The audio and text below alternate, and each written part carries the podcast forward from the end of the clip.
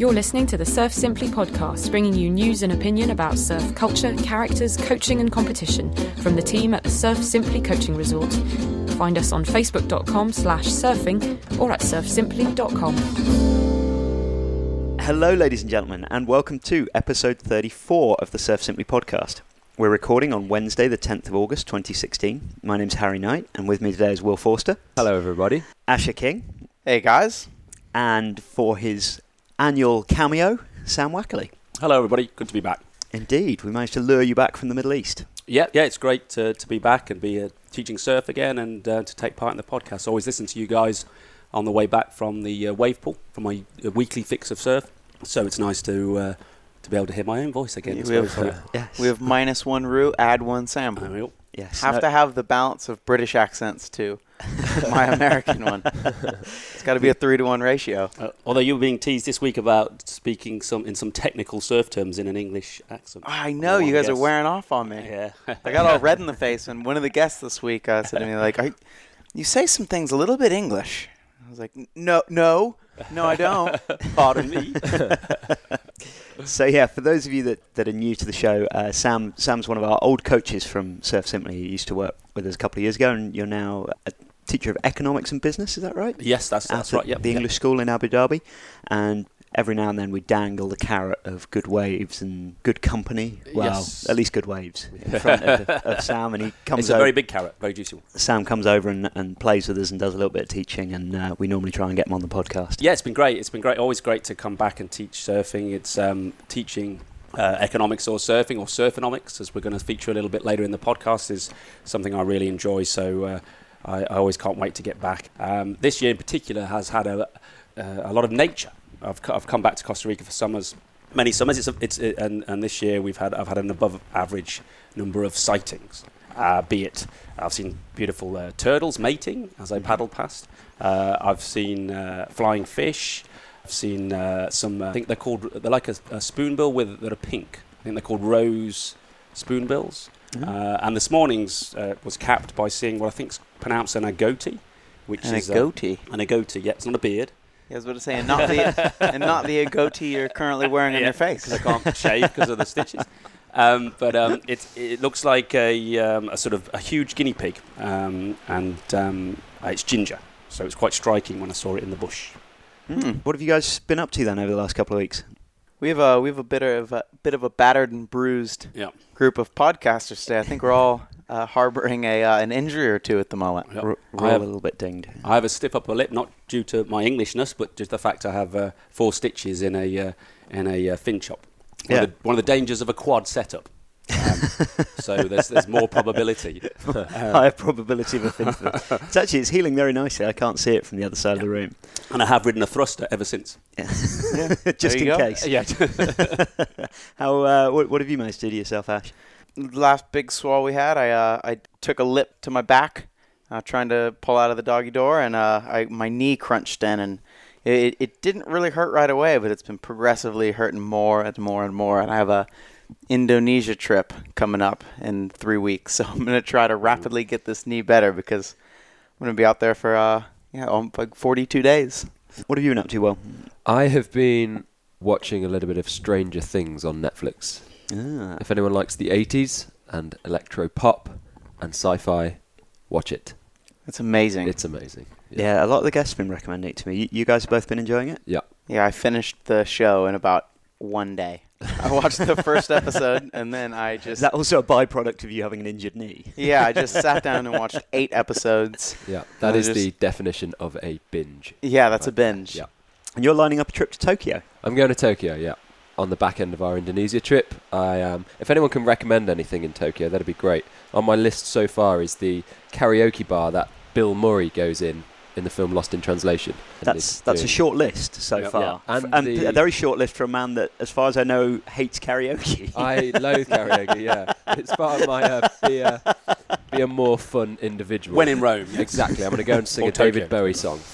Um, but yeah, some, a friend of mine recommended the Tsukiji Fish Market. You can go at like 4 a.m. and watch them unload all the, the you know the like car-sized tunas and things off the boats, and they you can be shown cool. around and get some sushi there. And yeah, it's meant to be a really cool like cultural experience. It's worth investigating. Tokyo has more Michelin star restaurants than any other city on the planet, and one in particular is a little kiosk in a subway, All right. ru- uh, run for for, cent- for centuries by the same family, and uh, and I believe the food and sushi there is mind blowing. All right.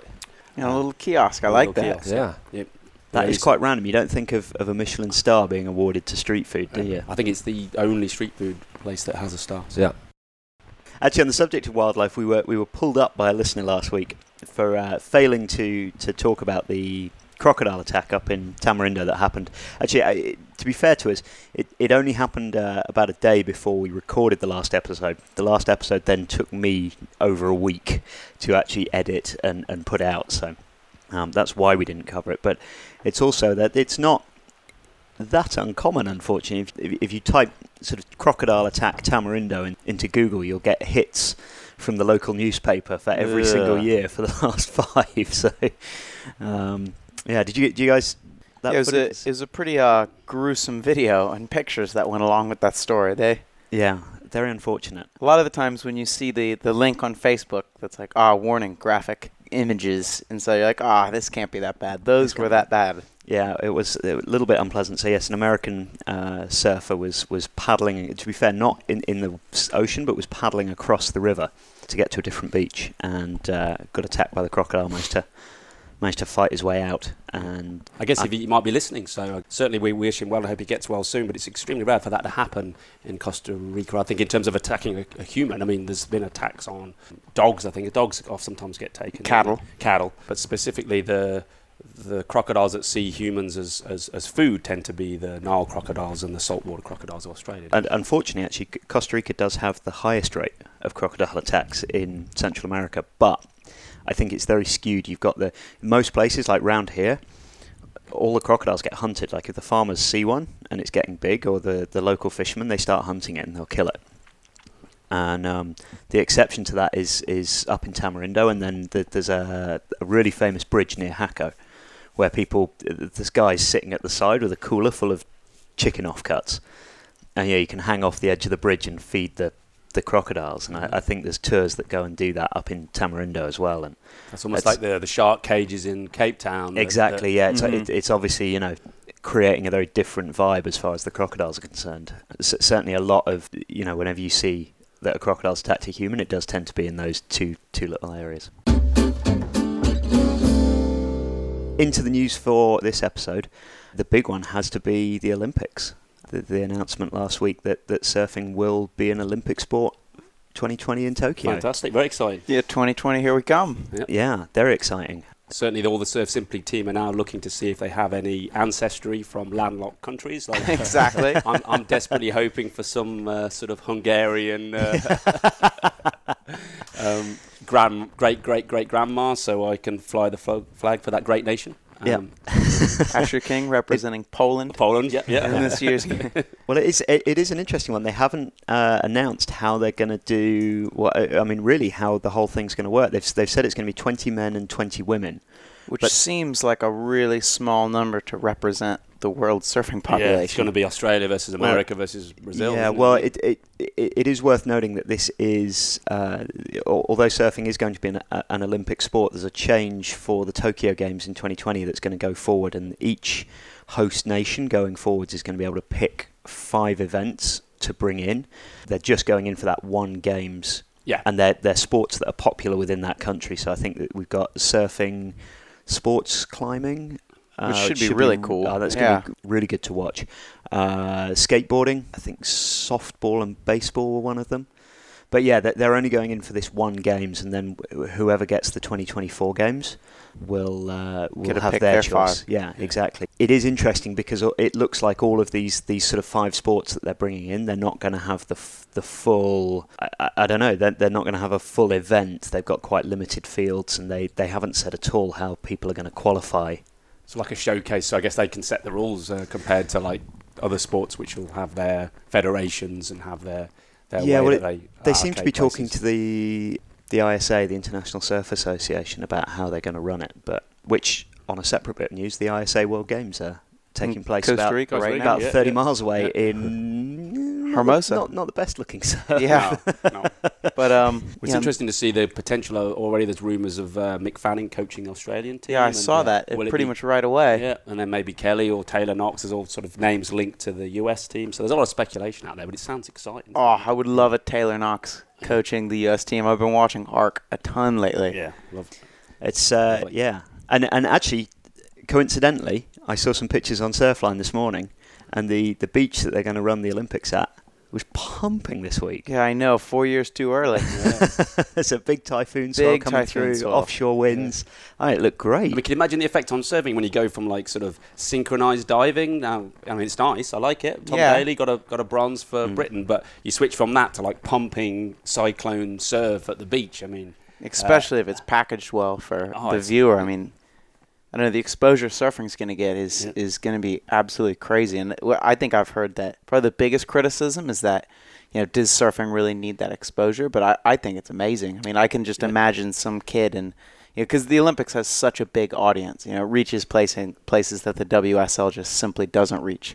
And some kid in you know the west coast of Africa, and you know seeing the Olympics and kind of getting that getting the jazz flowing for uh, exactly. And that brings us. We're going to talk later about you know the effect of of, of, of waves. Uh, Absolutely, on, on macro economy. Of yeah, and on local Yeah. economies. So uh, you know it's going to be great for the sport. Great, great for surfing nations. Um, and that's why I would. I mean, I hope it is a bit more inclusive. That it isn't just the the big name surfing countries. Mhm. I, it would be nice to see. You know, a Costa Rican representative, uh, you Yeah. know, a, an English representative, uh, you know, just to, to make it a bit more eclectic and to reflect all the surfing communities that are out there. Yeah, and and not just a, ref- a mirror of that particular uh, like WCT year. You know? Yeah, Do you know exactly. What I mean? So there's a, a, dis- a difference. yeah, I that, think- that would certainly be the risk, wouldn't it? That Yeah. it just becomes effectively like another WSL Exactly. Event, six yeah. star event. Yeah. you know? yeah, and I, I think it's really, really important that when they are structuring, that they make sure that there's kind of systems in place to avoid that. Because I mean, the Olympics is is so cool because it's like, for example, the Olympic swimming is not like the World Championship for swimming because you don't need to qualify just purely on times. You qualify for your country. Yeah. For example, there's a there's an Ethiopian swimmer who was uh, I watched him in the hundred free qualifier the other night, and I mean he got absolutely smoked. He was like a pool length behind in the hundred free, but it was just really cool to see him. And there's, then and there's always one or two stories every year like that. aren't there? Yeah. And Oh, it's the refugee team. This team, the team without nation, as well, isn't there? That's, Yeah. uh, Yeah. that's really uh, Yeah. strides. Which is, uh, you know, it's we are a family of, of, of nations. We're a surfing family, and it would be nice for the Olympics to reflect that. absolutely. yeah. So I think they have kind of pigeonholed themselves a little bit with that twenty man format. Yeah, yeah. I guess the big problem is because they've st- they- they've only got one day to run the men and one day to run the women's, and you think Yeah. yeah, they're going to have to f- fly through those heats Yeah. to get it done in, in one day of competition. So I guess it would be difficult for them to bring more than that in. I don't know with with skateboarding on the bill. I wonder what uh, facet of skateboarding they're going to pick. That's a pretty uh, I round. believe they're going street and park. They're going to, you know, that the classic sort of X Games park site and go down that route. Yeah, because I mean skateboarding, just like surfing, I mean, it's, it's got vert skating, street skating. There's like Yeah. tranny, which is all the bowls and stuff, and then. I don't know. It, it, it seems like I don't know. It, it's really tough to just pick one. It'd be like picking one running event. Yeah, Like, Well, ah, well, we're gonna run the 200 meter.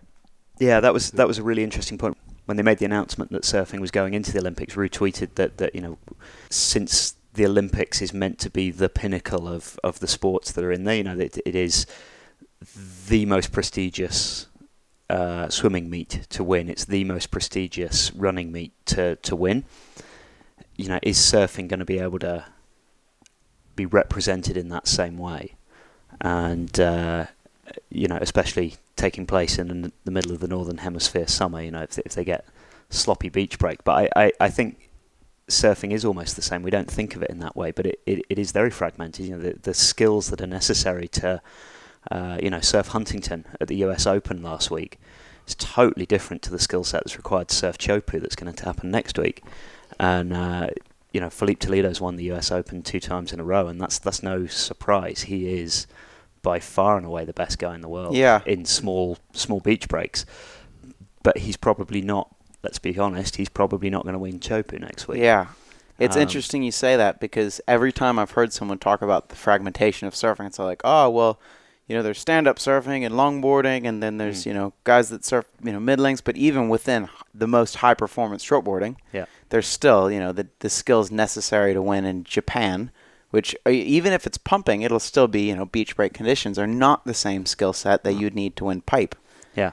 And so yeah, I don't know that that is a bit interesting. It's an interesting one, isn't it? Because I- I think whoever wins, let's be honest, it will showcase the best surfing for those conditions, mm-hmm. uh, whatever those conditions may be. Uh, although it may be a little tough on whoever qualifies coming in from uh, Tahiti. Yeah. Yeah, true. Um, actually, on the subject of the Olympics, the, the the one thing that did catch my mind, Rue isn't here to back me up on this because this is normally where me and Rue go off on some horrible little rant. Have you noticed all the uh, all the swimmers with their cupping With their bruises? cupping, all yeah. yeah. You wouldn't be able to see that under the wetsuit. though, Nope, you wouldn't. No, you good. wouldn't. Uh, so if, for, for listeners, if you haven't noticed, the, the, a lot of the swimming team, but particularly I think the US swimming team, have um, these big circular bruises all over them, and it's uh, it's a weird bit of pseudoscience called cupping. Uh, that involves bruising the body in the hope that it's gonna gonna work. Actually, the the thing I really like is a really if you want to know more, there's a, a really good article I'll link to in the show notes because I know there's a lot of crossover between swimmers and, and surfers. But what I did like was that, that some of the, the claims, you know, if you, if you go to someone that provides cupping as a as a service. A lot of the things that they would recommend it for in terms of swimming is you know improving recovery after exercise and increasing blood flow, which is what's the drug that all the Russians got banned for and then got let back in. It's mum, mum, mum, mum, Which was promoted for doing the For same doing- thing. Y- Yeah, basically, it was it was promoted for exactly the same thing, and one of the Russian athletes tweeted that all these people that have got cupping bruises should be banned. I wonder, even though that cupping is obviously has no health benefits, no scientific proven health benefits, I wonder what Yeah. the psychological benefits are. Because I mean, Yeah. if you're on the blocks, just feeling like, ooh, I did my cupping yesterday. I'm, Yeah, ooh, I'm ready to swim this and, it- and race. it's very visual as well. So you look across at your opponent, and they're covered in cup marks, and they've got clearly something that you haven't got. yeah, exactly. Of psyching the opponent out before Mhm. you've even the heat's even started. uh, anything else caught you guys' eye in the news? Will? Oh, no surfer on tour has a college degree. I'm surprised. Yeah, I saw that article. It- Was it um, Ace Buchan that wrote it? Yeah, Yeah. I think it was. Considering, actually, you probably know more on this than I do. Did your university have a surfing team? Mine it did not. it? It did Um, not, right. But I went to Florida State, which is inland. It- Oh, it's, okay. it's actually quite a far away from the Yeah. the coast. But there's a ton of colleges that do have surfing teams. Yeah. The NSSA, National Scholastic Surfing Association, has a big collegiate division, which looks like a ton of fun to participate in. I wish that I had that when I was in school. But Yeah. uh, Are there like scholarship programs? Because obviously, with a lot of athletics, no, it's know- it's it's kind of below the the NCAA. yeah, It's more of a club activity, but yeah, I could see that no surfers on tour would have a college degree. I mean, it's a shame, but yeah, I mean, you see kids now just drop everything to pursue a surfing career. uh, You know, when they're barely in double digits. You know, they're 11 or 12 years old. It's dropping out of school. I think, yeah. I mean, it, it must be quite hard, particularly when you get. You can imagine when a kid's going through just school, and you know they're, they're getting through to high school. You can probably make it work. You know, you miss a few days because you've got to go to this contest or that contest. But at that age, you're generally competing on a national level. Mm-hmm. and it's all you know the contests are weekends but once you're you know 18 19 and you've you've gone into the adult division well you know realistically what are you competing on you're competing on the WQS Yeah. and you've got events that have a week long window and they're on the other side of the world i mean I- would think that fitting in schooling would be there I, i'm always amazed um, regular listeners will know jessie our head coach and she's been knocking away at her degree online for the Mhm. last couple of years, and I, I it blows me away how she manages to fit that in Yeah, with with everything else in her in, in her schedule.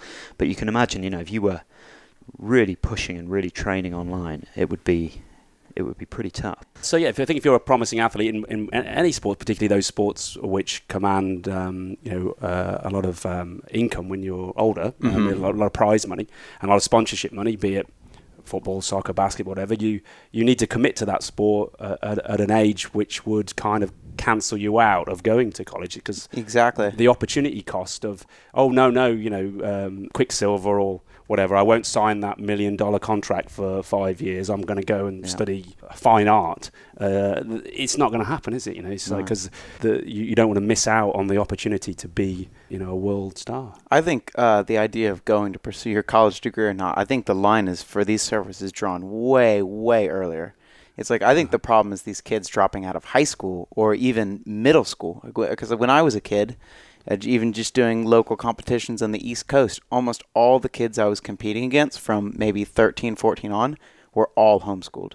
I was one of the only kids that was actually going to uh, a normal high school, which is great if you're one of those top half make of, it, you know, yeah, one yeah. of one percent that's going to make it. But for the rest of you, what happens when now you're 22 and you don't have your GED? That Yeah. that really puts you a bit behind the eight ball. And you can argue that you know, oh, I'm going to the school of the world, man. I've been tr- I'm traveling and learning from that. But I mean, you, that's that's only going to take you so far. You're really really limiting yourself if you're not going to that uh, kind of actual schooling. Yeah, it's no real plan B. Yeah, the options are are not You- many. You could do what Mark Richards has done and be a very successful surfer and then get an honorary doctorate from Yeah. Newcastle University. You, Pretty you, cool. you do have to be a very good surfer Yeah. before they start handing Several out Tom honoraries. Dr. Mark Richards. Dr. Richards. Yeah, that's their Come on. advice. It is a funny one. I mean, I, I, I think. Did you go to university, Will? Yes. I yeah. So I think I'm the only one of us that, that, that didn't go, and and it was partly because I my plan when I was at school was I was going to go into the military before before I um, failed all my exams, and that didn't work out either. Um, Slight hurdle there. Slight hurdle there, Yeah, but you know, yeah. but um, you know, I think one of the one of the options is always just to to go back and and to. Do you have many mature students in American universities, Ash, or because in the UK it's quite common? You know, you do get a lot of people going Yeah, back at, at, absolutely. you know 30s, 40s, and 50s, and and doing a college degree. And I I, guess if you're going down that route where you're going to try and make a go as a professional athlete, the, the, the door's never closed to you to go back to it. Mhm. I think the danger that I see a lot is that people don't do that. Is they come out from be it surfing or be it other sports, but they come out from that with you know uh, much less education and actually quite limited life experiences in terms of, of jobs, Mhm. Yeah. I and think- then are quite often sort of certainly in the surf industry, you know, it's all jobs for the boys. You know, once you retire from the surfing, you know, Quiksilver move you into the marketing department or, or Mhm. somewhere, and um, yeah, I think that seems to me like the dangerous one. Yeah, I think if, it's- if, if we, they are dropping out at an early age, that's got to be a real concern because we have a friend of Surf Simply, uh, Jack Phillips, who was a Mm. professional surfer in, ter- in terms of uh, surf coaching, and, and he um, decided to have a career switch, and he's now flying for Norwegian Air. Is it Norwegian he's flying Yeah. for? So- So he might be flying Ooh. me home at. Uh, I was about to say, I in love September. Norwegian Air. Oh, there you go. So there, you know, you can enter industries at an older Yeah. age and, and, and qualify, and uh, um, the, s- and certain specific industries are very open to that. Yeah. Um, just to uh, quote Ace Buchan in the, uh, the piece he wrote, sort of similar to what you said, really, Harry. He says, um, uh, It's a shame about kids who drop out of school to chase the dream and end up five years down the track disillusioned, unfulfilled, uneducated, unsponsored, and working out in the mines or waiting tables. Yeah. So, You know, maybe it's something that the the sponsors could take a little bit more seriously. Yeah, in terms of if if, if you encourage a kid to drop out of college to, to try and go professional, and five years down the line they don't make it. Yeah, you need to be putting programs in that are. Well, it, it doesn't even need to be a program, but at least you know sit them down for half an hour and, and Some sort of exit strategy. you know give give them an exit strategy. Don't don't leave this twenty year old that that has been babied, you know, through the last five years and, and looked after by the, the team manager, and then just suddenly drop them on their arse. Okay, rolling on to the, the contests then. The last time we recorded, Asher was sitting in the corner watching the US Open. I was. yeah, I Um, like the U.S. Open. Oh, I Uh, hate I hate on the U.S. Open on previous episodes, but coming from Florida, I don't. I, yeah, I like watching it. That's the, that is like the most premium summer Florida conditions ever. If, if you saw those conditions in Jacksonville at the pier, yeah, there would be a thousand people out there. So I, I, I actually I, I enjoy it. Um, watching Filipe surf those waves is beautiful. Yeah, I think so. So, yeah, for listeners that didn't catch it, Filipe Toledo won the men's contest. Uh, Tatiana Weston Webb won the women's event. and uh, Justin Quintal won the uh, longboard event, which Ash was pretty. Yeah, representing Jacksonville. We had a big old uh, watching party at my house, drank a ton of beer, and watched longboarders. Very cool. But um, I think yeah, we I were think more interested in the longboard event than any group of people in the world. should have been. Honestly, I enjoy watching the longboard way more, and I think it is. I've said it before, and I think it's a great showcase for longboarding. It's a longboard wave, isn't it? So- because yeah, especially the conditions that they put the longboarders out this year looked so fun, and it, it, you see these guys just hopping all over the wave, and then you get somebody out there on a, you know, a Volin 9.6, and and it can really highlight the kind of the trim and the benefits of a surfboard of that size, which I, I personally really like watching. But as we said last week, I mean, given we're what Huntington Beach to San Onofre is what half an hour. 40 Oh minutes? yeah, I, I'd like watching at Sano ten Like- times out of ten. Exactly, and and you know if if we're calling this the U.S. Open, like this is the winner of this is the U.S. Open champion. Do we really want Huntington to decide that when Trestles is half an hour down the road? Yeah, I, I, I agree. I would I'd much rather watch it at Trestles, but yeah, And the Trestles is what a six thousand event. yeah. It's not a ten thousand. I don't think. no, it's definitely not a ten thousand. It used to be. Yeah. Yeah, that'd be a better wave. What a contrast between the Huntington event and the next event, which is Yeah. Chopu. yeah. yeah. Well, yeah. So so yeah, the next event for the men is Chopu, and the next event for the women is actually Trestles. Yeah. Um, although that's not through till uh, September.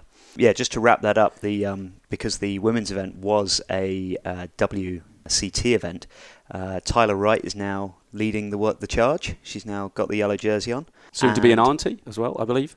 Yes. Oh, yeah. Congratulations. to her. Congratulations to Owen Wright. Quite a roller coaster year for him. Yeah, yeah, Yeah. yeah. Frank's picks. You won the, the fantasy surfer for the, the women's event, and uh, Luis Panda, you are still in the lead overall for the women's event. Now on the on the other side, this wasn't uh, a QS, this wasn't a CT event, but the Rip Curl Cup at Padang, which then followed. Holy smokes, Yeah. that was a What contest. a bit of a contrast there. This is a one-day specialty event with um, a, a whole bunch of local Indonesian guys taking on a, an international field, and God, I mean, I was just glued to it. Yeah. My only criticism would be that it was only one day. I mean, I would have liked to have seen that, you know, contest in a, broader format. So I Mhm. could have got several days fix of Padang Padang because it there was some. But mine nice that they were able to pick the eye out the swell and just say, right, we're going on this day. We're going to get a whole day of really, Yeah. really good. You know, it, you imagine if it had been a three-day CT event, well, by the third day, would it still have been as good? Yeah, true, true. God, Uh, Padang is a fun looking wave. It's, I'll tell you what, it's a scary wave. Let's talk about Mason Ho in that competition. Yep.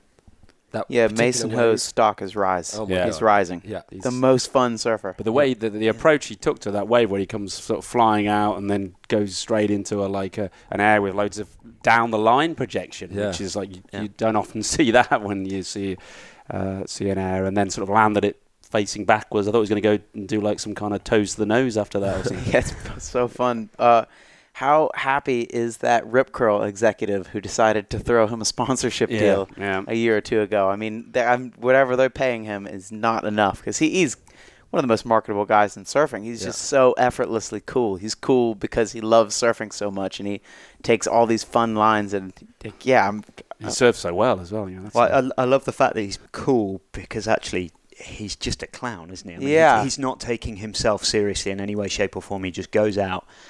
He is himself. There's no veneer of, you know, standing there in his shades looking cool for the camera. It's just he's out there enjoying himself, and it, it, it shows. Did, did you guys watch the behind the scenes video that, that where they I don't know someone handed him a camcorder and said wander around the contest? oh, it's it's brilliant. so fun. Um, what a what a great character for us to have. You're listening to the Surf Simply podcast. it's great to be back on the podcast, and it's great timing that um, only this last week there's been a, an academic paper published regarding uh, something I'm passionate about, which is surfonomics. Essentially, uh, my passions of surfing and economics combined. So, uh, traditionally in economics, we have kind of two schools of uh, ideology. We have like freshwater economists out of Chicago and and saltwater economists out of sort of Princeton, New York based universities. But when we're looking at saltwater economists here, we're looking at actually two guys from Oxford, England, who are clearly surf crazy academics. I feel like maybe a little bit of pun could be applied to the saltwater econo- economists uh, talking about surfing a wave of economic growth. Exactly. What is the uh, what is the actual definition of a, a saltwater and freshwater eco- economics? Oh, is good. that just Uh, a different? Uh, Yeah, uh, so you have sort of two um, separate ideologies in, in uh, sort of 20th and 21st century economics, uh, and like essentially the Chicago guys, the freshwater guys, believe in non-intervention, the free market, and uh, whereas the the more uh, uh, saltwater-based guys out of Princeton and stuff believe more in, in interventionist policy. So the, the government getting a bit more involved in society beyond creating the framework of property rights and, oh, and okay. whatnot. It's funny, yeah, because in when I was doing my economic studies, uh, it was all very, very free market based. Yes, yeah. I had very, very little exposure to uh, kind of the, the other school. Definitely. Like, certainly in, in, in my teaching, we, we, we have a we have a focus on sort of neoclassical Mhm. economics, and, and we don't talk about Karl Marx much, has to be said. Um, he doesn't tend to be very popular. No, he doesn't. He doesn't pop up too much. And uh, But here we have some really two two interesting uh, uh, characters from uh, Oxford University, which is one of the world's most prestigious economic programs. Um, some of my students get to go and study at Oxford, only, but only the very very best. Um, it's uh, Thomas McGregor and, and Samuel Wills, and they're um, they're part of the development uh, economics um, in, uh, in in Oxford. So, um, and what they've discovered really through this paper is what a contribution surfing can make to both developed and developing economies. And, and we live in a developing economy here in Costa Rica, and Mhm. and so we're kind of living that experience, and we've all seen how dramatically uh, Nosara has changed over the years. Oh, absolutely, I think this this paper pretty much just hits the Nosara macroeconomics uh, on a, a pretty much to a T. Exactly, exactly. So what we're looking at here, um, a surfing multiplier. So a lot of other studies that have been conducted by Surfers Against Sewage and the Surfrider Foundation have all been focused about the sort of tourist dollar, what the tourist dollar sort of brings, and, and sort of doing surveys and almost counting up what tourists send, spend in surfing Mhm. towns. And their aim has been to to use this data to protect waves, to save waves from other projects such as marinas that equally have, you know, bring in the tourists. Yeah. Um, but what's significant about the work from McGregor uh, and Wills is they've looked at the spillover effects from surfing, or what we call the multiplier in economics, which is a Keynesian concept, um, which is more of a interventionist kind of view of economics. And so the the multiplier effect would be basically how like a like a certain injection of cash would have a larger reaching scale than just that one transaction, right? So it'd be like, uh, it, you know, if I if I got paid a certain wage and then I, I paid you to go stay at your surf camp, how you're going to use that money to pay for you know the the hospitality products and then the food products, and it ends up that it has a, a, a much wider scale than the uh, initial injection of, of capital, right? Exactly, and hence the multiplier terminology because we are multiplying that spending. Then some, Mhm. admittedly, some saved, some is taxed, um, some is spent on imports, so that leaves the, the economy. But we're looking at that the the the, the power of that multiple spending, Mm-hmm. um, and we see it here in Guiones as, of- as the as the people come to surf. So you have you need doctors and dentists, and you need the supply chain for building, and and all this uh, ripples through the economy and creates economic growth. That's presumably quite a hard thing to study. Yes, like to, to get enough data points. How did they go about doing it? Um, so essentially, um, yeah, the, the, the multiplier is always hard to forecast. In, in the moment, there's a lot of debate in the UK over huge infrastructure projects like High Speed 2 and what contribution that will fundamentally make to the UK economy.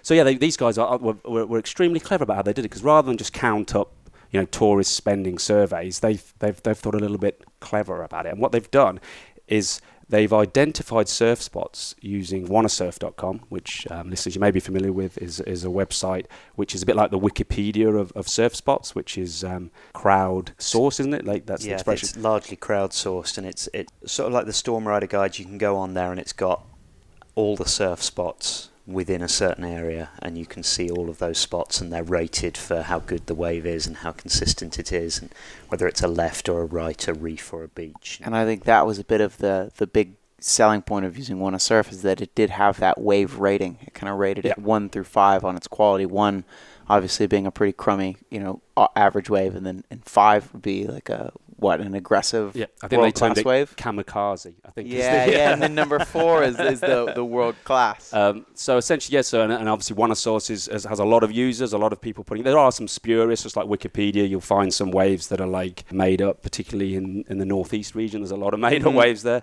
So they took this Wanna Surf data. They, they chopped off all the one stars because their waves are so poor. They're not really going to have that much effect on the economy. And they sort of and and they didn't look too much at the five stars because the waves are so dangerous. They only attract a few. Like if you've ever been to Chopu, um, there's, there's there's very little economic activity there because only a handful of surfers really uh, uh, have the have the skills to take it on. So they were looking at these two to sort of four star locations, and Playa Guiones, where where we're speaking from, is a three and a half star location. So we were we were smack in the middle of that uh, range. But then they took so that's how they identified the spots, and then how they identified the influence of the wave on those spot on the on the economy, the, the, those spillover effects, because this is a it's a natural resource. There's no market for waves. They've tried to kind of marketize waves in some parts of the world, but, but so they, they then took nighttime satellite images of these communities from 1992 to 2013 and looked at the growth of the illumination on a, a one kilometer squared Mhm. uh, analysis, I think, in terms of the, the imagery. And they saw how, because obviously uh, increased illumination is a sign of extra hotels and bars and, and houses. Um, and this. or just uh, you know, in, in certain places, I guess just the arrival of electricity. yeah, exactly. Yeah, know, ge- generators and things running into the night where before they weren't. Exactly. So, because this because their, their study would, would have gone to some of the most de- undeveloped economies in, on the planet that had three star and four star waves. So, and this this technique has been used by a lot of other papers. It's uh, been cited in other papers, so it's not new to use this technique. But obviously, it's the first time I'd ever used in association with trying to identify the surfing multiplier. It's such a clever metric for It's, a it's surf community. yeah, yeah. Um, and um, and certainly the, the the paper quotes at, at um, uh, Anchor Point in Morocco, doesn't it? It's one of its uh, data points that it shows you where, where the illumination has increased what like fifty percent. If uh, yeah, absolutely. Uh, Did, they have any kind of control for you know places where there weren't waves, or that you know they looked at some one-star waves and that you know to see less growth, or five-star waves to see less growth? I, I, I think yeah they they they um, they certainly uh, framed the, the locations uh, within the two to, to four star range. So um, I think Yeah. initially they had five thousand locations, but they brought Mhm. it down to like two and a half thousand. Oh, Locations. right, but still a lot of locations. So yeah. you know we're, we're talking about serious um, statistical significance Oh, to the definitely. numbers. You know, we're included in that as a three and a half star uh, location, but certainly they would they've chopped off as many sort of spurious ones and the ones that you know wouldn't maybe have too much an effect on the economy. But presumably, you'd have to contrast that data with like a, a place that surf tourism would have had no uh, relevance, right? You'd have to look at the growth of Guiones as- is in comparison to a place that the surf tourism wouldn't be there. So, like maybe one of the towns to the south of here, because I mean, there's going to be economic growth just by way of you know, time passing. Uh, potentially, but but it, but equally, there's the what's in, interesting uh, is is the fact that there's an association between the growth and the location, Mm-hmm. and so maybe considering other locations might give us some comparison. But the real comparison here was between the lower starred locations and the higher starred Mhm. locations. So how much more growth does a three star location give Ah. over a two star? How much more growth does a four star location give over a two star? And clearly, there's other factors such as stability in the in the political, in the Infrastructure. geopolitical infrastructure Yeah. and stuff, and uh, and ease of doing business. But Yeah. that's the the core of this study is the comparison between the quality of the wave and the surfing multiplier. Okay, and there's some interesting findings which we'll we'll come to. Uh, And presumably that that would be less likely to show up in develop, you know, uh, a surf town in the US or in Europe is unlikely to show much growth between 92 and 2013 compared to places in the developing world. But presumably, what we would see is similar trend. You know, it, as surfing became more popular, maybe a lot of the, the the town would have seen similar growth, but you wouldn't necessarily have noticed it because there were already streetlights and things in place. yeah, Mhm. yeah, and so this is the development economic, economics department of Oxford University. Yeah. Their focus is on the in, uh, on the developing world. Right. Um, Okay. so they w- they weren't necessarily even looking at the US and, and Europe. Uh, uh, yeah, I think I think certainly they were looking at two and a half thousand spots, Yeah.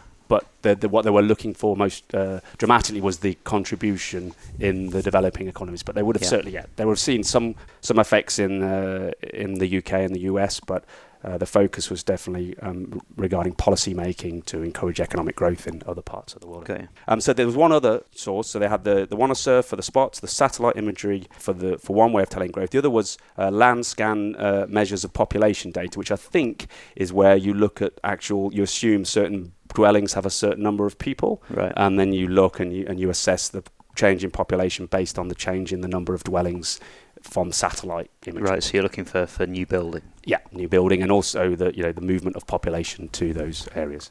I'd be interested to see the data on Chicama because obviously between say 92 and 2013, the, it was an industry change, Yeah. and whether because it was uh, it was some kind of fish they imported there, didn't they? Uh, well, there's an Or they- import, but they, they, they, they- fished and canned and Yeah. then sent out. I yeah. wonder if there's if when it was still uh, industry, whether the satellite images to now when it's the surfing industry, how much difference The there would have been. Yeah, Uh, or whether there was a decline, Yeah. you know, uh, when it switched or I mean, I, I wonder if you would have seen, uh, you know, when we were down there and all the, the hotel that we were at was right up on the point rather than in the centre of town. yeah. And there were three or four other hotels. I'm guessing that they're all fairly new by comparison to, you know, the rest of the town that was built around that fishing industry. So I, I wonder whether you would still actually pick up on, okay, there's nothing, cha- you know, there's no houses being demolished in town. There's no houses being built in town. But if we go out onto the point, it's gone from one shack to Yeah. three or four good-sized hotels. Yeah. I think that's kind of almost what really excites me about this paper is that you know traditionally in developing economies we've seen economic growth due to say gold mines or exploitation of the rainforest or you know some sort of minerals that often foreign national corporations sort of come and take and Yeah. they obviously contribute to the economy while there's the activity but once the gold is gone and the uh, the foreign national companies the MNCs have gone then the country's almost back to square one but what's fantastic about uh, the waves as a resource is they're sustainable. I mean, no one's going to Yeah. turn the wave machine off, are they? So um, Yeah. I think that's exciting from a from a policy making perspective. Fact that um, surf spots represent a real opportunity for developing countries to you know have sustainable growth because of this surfing multiplier and the the, the, the guys have highlighted in this study. that there has often been, you know, in terms of surf tourism, there's often been the talk of exploitation of surf tourism and, and you know, foreign companies coming in, building the hotel, all the money going back offshore. So I guess th- what's really interesting about this is it shows that even if that is the case, you know, that from what I can see from this study, it would seem to show that there's enough of a trickle down effect into the local community that, that even uh, I mean, I, I- guess you mentioned to me the other day the the Four Seasons, you know, resort out in the Maldives. Okay, that's a foreign company, and, and you know all the money that comes from the guests staying there is going into a foreign company, but that there's enough trickle down effect in the local community. Oh yeah, certainly the um, you know employs some of the four, the four seasons. Those hotels employ hundreds of members of staff, and I think there's quotas in the the Maldivian government has intervened to make sure there's quotas of Mhm. local staff that are employed. And Yeah, and I think I mean when you think about some place like Sultan's in the Maldives, I mean, if that Four Seasons hadn't come in and provide the infrastructure and, and, and made that hotel, those are you know, hundreds of jobs that just simply wouldn't exist. Mhm. And and now you have these Maldivian surfers who who can who can watch the, the events there, and now there's opportunities for them to, to progress their surfing, and it just puts a whole framework in place that you know other otherwise was not possible, and it is sustainable. You know, if these waves are, are protected, then they're not going to go away. That's a that's an in- income source for the local economies that, that can last for you know forever. forever, exactly. Um, and so, and it was, and the numbers here. I mean, we haven't really talked talked about the numbers the guys found in the study, and and I think um, they came up with a figure of um, fifty billion dollars globally. Um, which, when you look at the two and a half thousand spots, it was between eighteen million and twenty-two million dollars, basically generated by the waves. And the waves that were the most successful were the uh, three and four star waves Mhm. and those waves that um, w- the the halo effect of those waves was a five kilometer radius, but also the nearest biggest town, which in our case here is Nicoya, Which is about an hour away. away, also benefits considerably. Mm. Also, you see a, a, a lot of um, local population moving to the area for, for work, For for, work. income. But the population growth tends to be more in neighbouring communities because the land prices on the wave front obviously go through the roof. And I think we all, we all feel that in, local- in Playa Guiones. I was about to say that's exactly what we've we've seen here with uh, uh, myself and Will and, and Asher have all been looking for where we're going to live next year, and uh, uh, certainly me and Will are going to be several miles inland because uh, not been really able to find anywhere in town. And Asher, you're still you're still looking. Oh, I'm still on the hunt. Yeah, we're one of those three and a half star waves with a bit of infrastructure, very uh, very seductive for tourism, and it, it, just it kind of prices out uh, people who would locally live here. But on the other hand, you know, it, our job wouldn't exist if it wasn't for that wave. So Absolutely. I'm more than happy to live outside of the. you were saying that the, the real goal for, for this is, you know, to present to the governments of, of these countries. So, what, where should the investment be made? Where, what does need to be brought in? Well, I I think there's there's um, there's two approaches. You can you can have a more interventionist approach by which you can build roads and infrastructure, um, be it telecommunications like, like we have here, good telecoms, but we don't really have good roads. That's something that definitely could be improved Mm-mm. here, or an airport that's close to the three star, three to four star surf spots. Mm-hmm. The other approach is just to have a more what we call in economics a supply side policy approach, which is more about making um, uh, competition more effective and, and improving um, the, the environment for business. So you make it easier to start a business. You cut a lot of you know the, the official sort of red tape, and, Mhm. and, and and that then encourages entrepreneurs to come to the town, which encourages competition, which in, helps with the prices and, and also helps spread the development and helps the communities grow because you just make it a lot easier. So between those two schools of thought that we talked about at the beginning, kind of the, the Chicago style and the, the more Oxford style uh, school of economics, which does it fall into that there's just enough regulation provided that it allows the free market to operate? Because obviously, if it was just free market, it would be, you know, it, there could be a catastrophe. Yep. If there's not this regulation, you could put hotels on the beach and they might be exploited. But Yeah, you certain- but if there's just enough regulation, there it's enough that it can make businesses thrive. Yeah, that's certainly the the more uh, Chicago school. That's the more uh, non-interventionist. You, Mhm. you do you just essentially you fluff the pillows of entrepreneurs and let them decide because they know best. and They they Yeah. know what the surfers want because they're likely they are surfers. Whereas guys in government maybe. Uh, don't have a lot of experience in surfing, and so if they try and Mhm. plan the community, they won't always get the most efficient result. Um, and there's a little bit, um, in fairness to Thomas and Sam, this is a great paper, but there's there's a little few mistakes with their the, the, the effect of the rip curl search, even in this paper. And these obviously guys are quite, quite keen surfers. Um, I don't know if you guys picked up on that. Um, the uh, there's a really interesting part how if you have a, a world event, you can double the multiplier effectively. You can, you can Mhm. get as much as three percent economic growth. And they found this out from looking at the rip curl search and all the locations it went to. But in the paper, they, they, they state that Uluwatu was discovered in 1989, I think it is, or something like that. And Yeah. um, so there's a little bit of inaccuracy with the discoveries, but certainly post world event, it's incredible how the, the economy grows. So, Mhm. So And that- they, they even saw a growth in Uluwatu post the CT event then? yeah, the search, yeah. yeah. Wow. 'Cause Because Uluwatu I mean, it was been- pretty blown up even at that point Yeah. in time. and they see like a real step up. So, you know, when, when you have a, when you have a world event, it's a, the and this is where we come back to the Olympics. When you have a world, you know, an event where the world is watching, that puts your surf spot on the map. Because there's a lot of three star and four star surf spots out there, but you have a world event, and suddenly it can catapult you into higher levels of growth.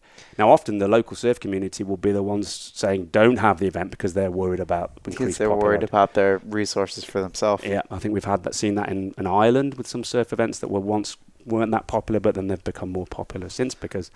But again, because when you realise that your job might depend on it, your future might depend on it, then maybe you're not so uh, anti a, a contest coming to town. I wonder what the effects would have been if the Rip Curl search event. So Uluwatu, for example, would be a wave that would go get, be given five stars. It would be kamikaze, right?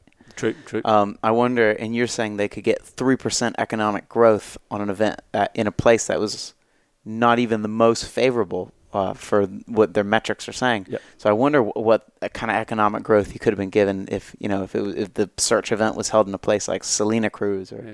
A Oh, yeah, wave that's very accessible to a guy sitting on his couch in Florida who wants to go on a surf trip. Yep, yep, yep.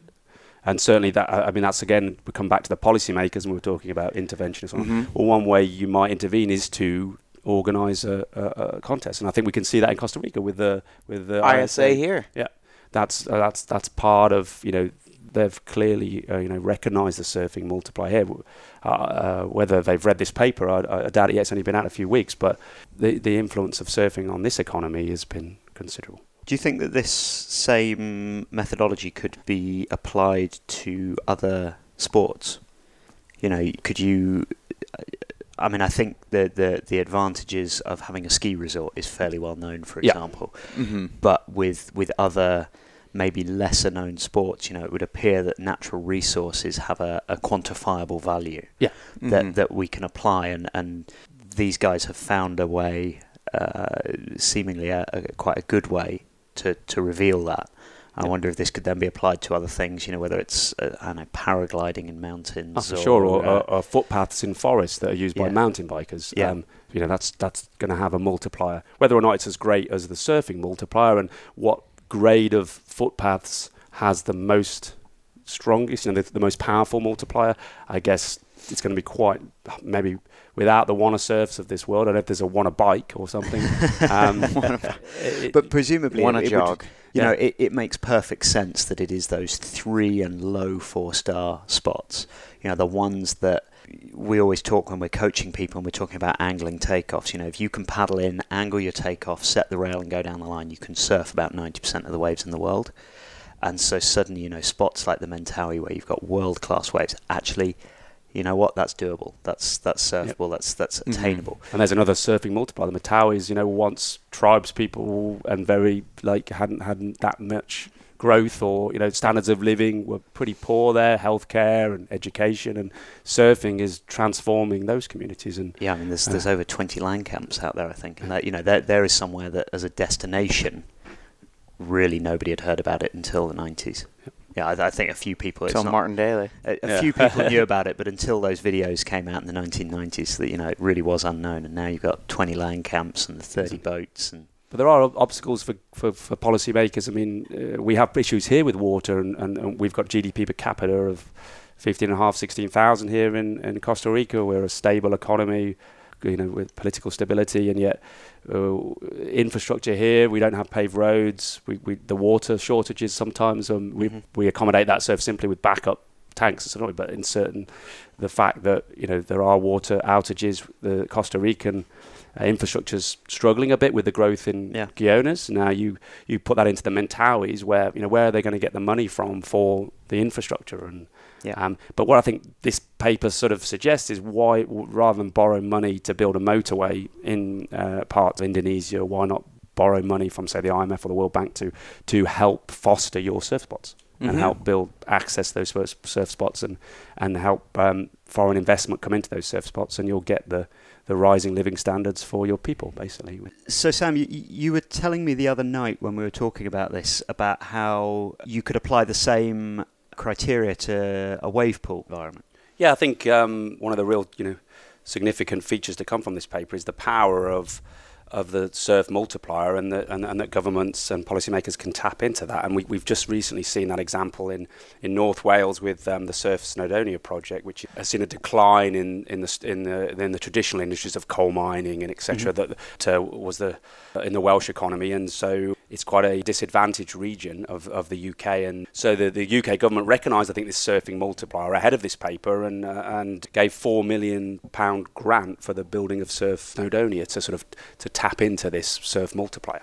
Yeah, certainly the uh, the Welsh Tourist Board have been very big pushing Surf Snowdonia, haven't they, to the, the general Or when it opened, they were very big at pushing it to the general public. And I, and I think that's also is significant in that what they developed there in, uh, at Surf Snowdonia is a three-star wave. I've, I've surfed it and Yeah. experienced it, and it is a is, is a fun walling wave. And a lot of people in the in the media, it's been why didn't why didn't they develop Kelly Slater's waves going to going to take over the world? But when really Kelly's developed there a, a five-star, essentially close to kamikaze wave. Yeah, So really, what they've done in North in North Wales there is develop a, a wave that will have the highest multiplier. So they've been pretty clever with, uh, as well as wanting to get capacity in that pool to make it economically viable. They've also created a wave which will attract, you know, the maximum amount of economic growth Yeah. based on this paper being a three-star wave. I wonder whether that you know a wave pool is presumably much more limited in terms of the numbers that you can put through in any one. You know, the number of surfers that can use a wave pool in any one day is obviously much more limited. and that might affect the, the surfing multiplier uh, uh, effectively. We'll see if the Welsh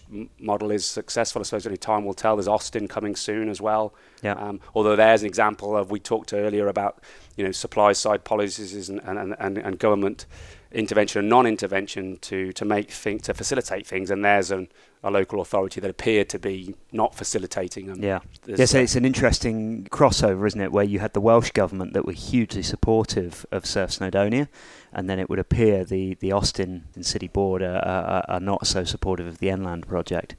Did the paper itself, you know, normally there's a, a conclusion at the back of the paper, but normally they talk about what further research Yep. should be done. Did, did, did this have uh, some ideas for further research? Um, well, certainly, um, I think the conclusion is the excitement about the possibility for the other three-star spots Mhm. across the globe: Right. West Africa, East Africa, uh, and, and other three-star spots to come. They, you know, they, they talk about in their introduction how as we get a tragedy of a commons in surfing, as surf spots get sort of maxed out by numbers, so the the surfing quest to discover new spots um, continues. So there's going to be future Playa Guiones is sort of rising up around the planet. So there's lots of untapped resources Mhm. that are Mhm. sustainable out there on this planet.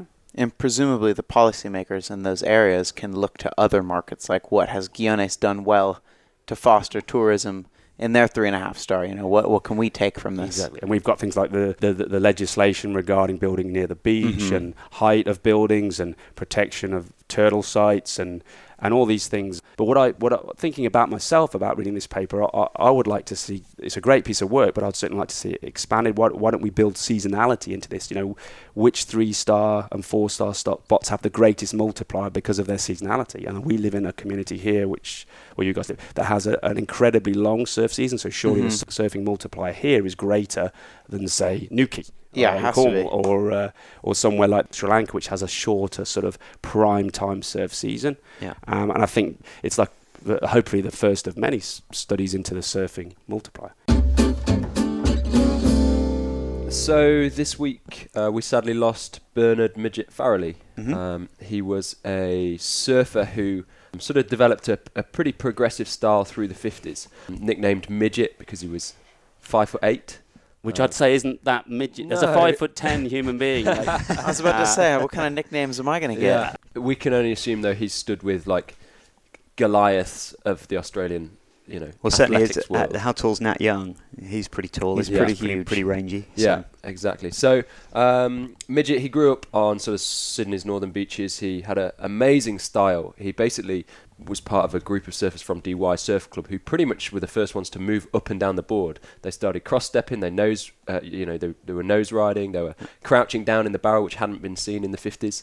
Um, and he sort of based a career off this. Uh, off that, that real start of the hot dog style, Yeah, wasn't it? I mean, absolutely, the, yeah. the, the hot dog style we associate more with, with California and America, but, Yeah. but in terms of the Australian hot dogging, he, he really was. Yeah. Pretty much And you know the- Farrelly. uh, on that subject, the Malibu boards, they first went over to Australia because there was a uh, because the two owners of the company went to watch the Melbourne Olympics, and then they just did a demonstration. They took a few boards with them, went to some of the beaches around there, Yeah. and, and s- sort of uh, started selling them there. Interesting. Um, but anyway, so um, midget he started competing with you know just some of the surf clubs. They would compete at DY Point against like Maroubra and some of the older surf clubs that existed down That's there. all Sydney, isn't it? Yeah, yeah, exactly. Almost So- like almost like the Phil Edwards of Australian surfing. Yeah, Phil Edwards was yeah. definitely midget surf style was definitely a progression of Phil Edwards. Oh, Right. So midget won Makaha in nine, uh, in '62. Mhm. Yeah, which you know sort of the unofficial world championship. Yeah, he was pretty much like the first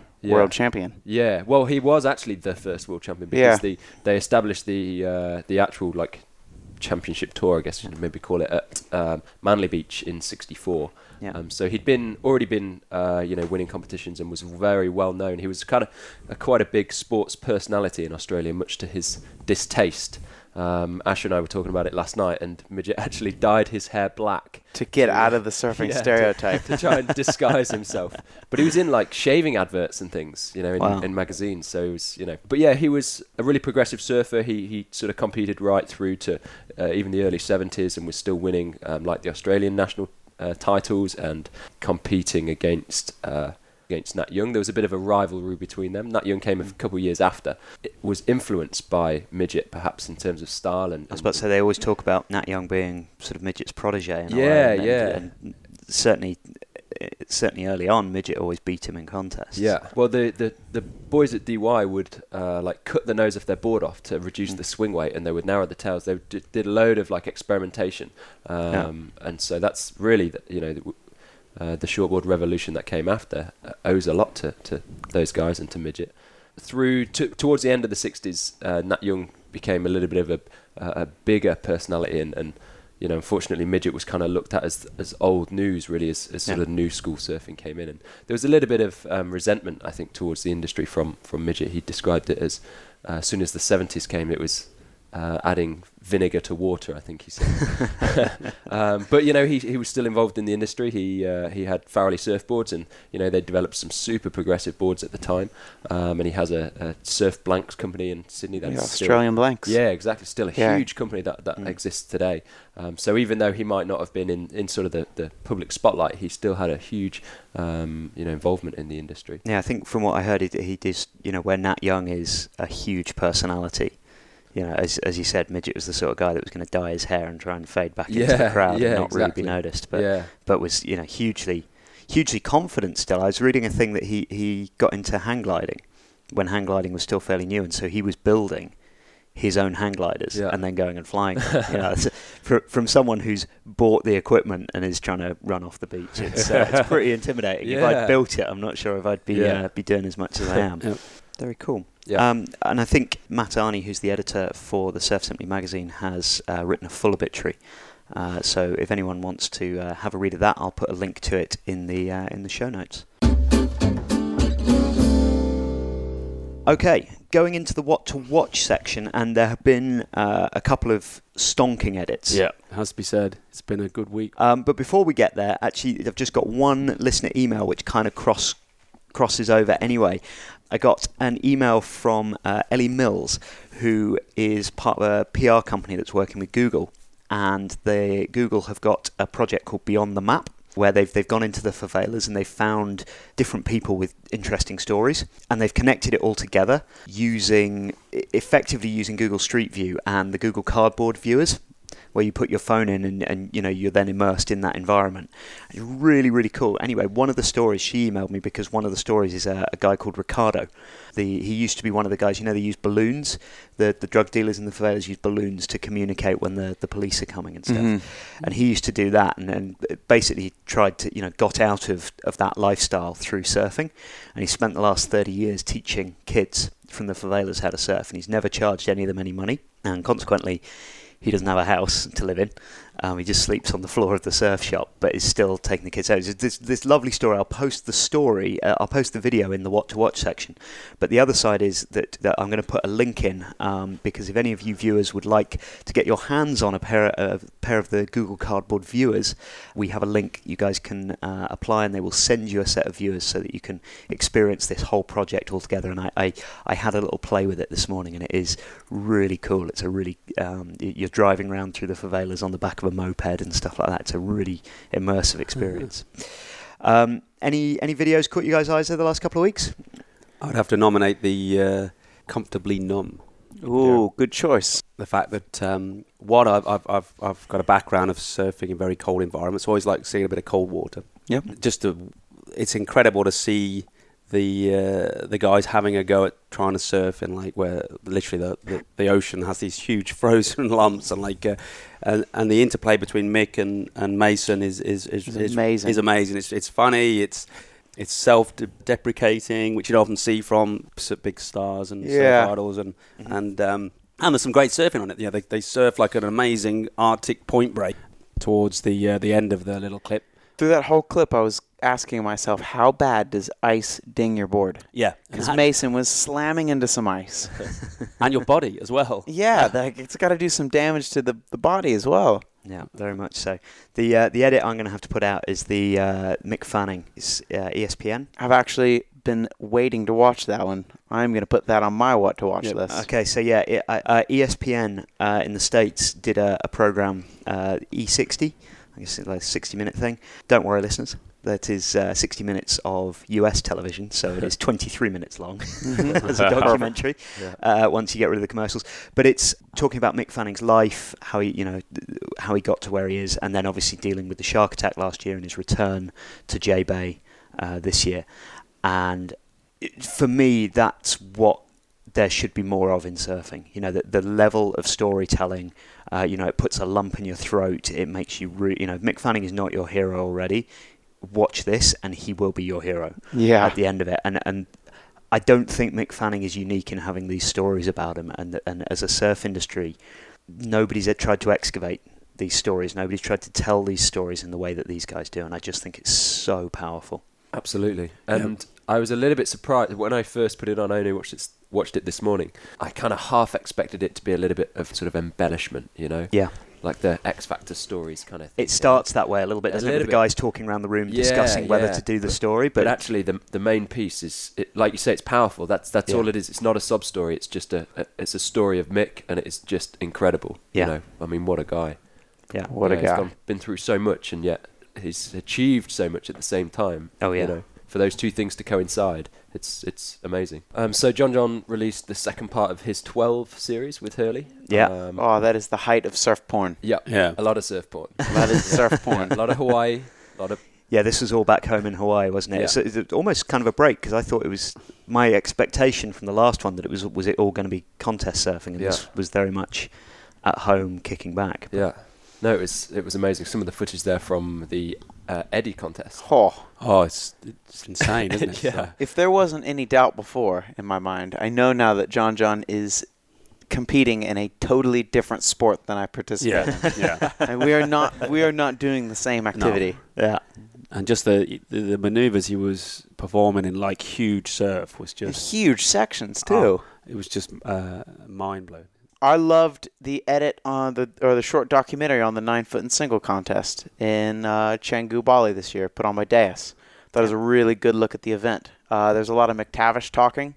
Bob McTavish is a guy that when he talks, it's really good to listen. He's got a lot of interesting insight, and uh, yeah, it was a really cool look at the event. yeah. I I thought what was interesting with that was you know McTavish talking about how you know these guys are going out and surfing boards that you know weren't really designed for surfing waves no, like that. and, and, and, and the, the level of skill that those guys have is unbelievable. So, how uh, how intimidated are you that you're going to be out there for the the next Oh, nine I'm- single? I'm uh, I'm very jazzed to go surf with those guys.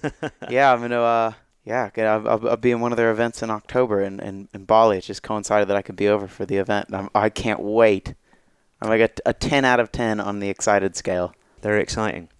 Okay, ladies and gentlemen, that is sadly all we've got time for this episode. Uh, I hope you've enjoyed the show. If you have any feedback or any comments, then please do email us at podcast at surfsimply.com. Uh, but for now, from myself, it's goodbye. And goodbye from Will. See you in two weeks. And goodbye from me. That was the Surf Simply podcast from the Surf Simply Coaching Resort in Costa Rica. For more about Surf Simply's video coaching courses for experienced surfers and technical coaching for entry level surfers, go to surfsimply.com.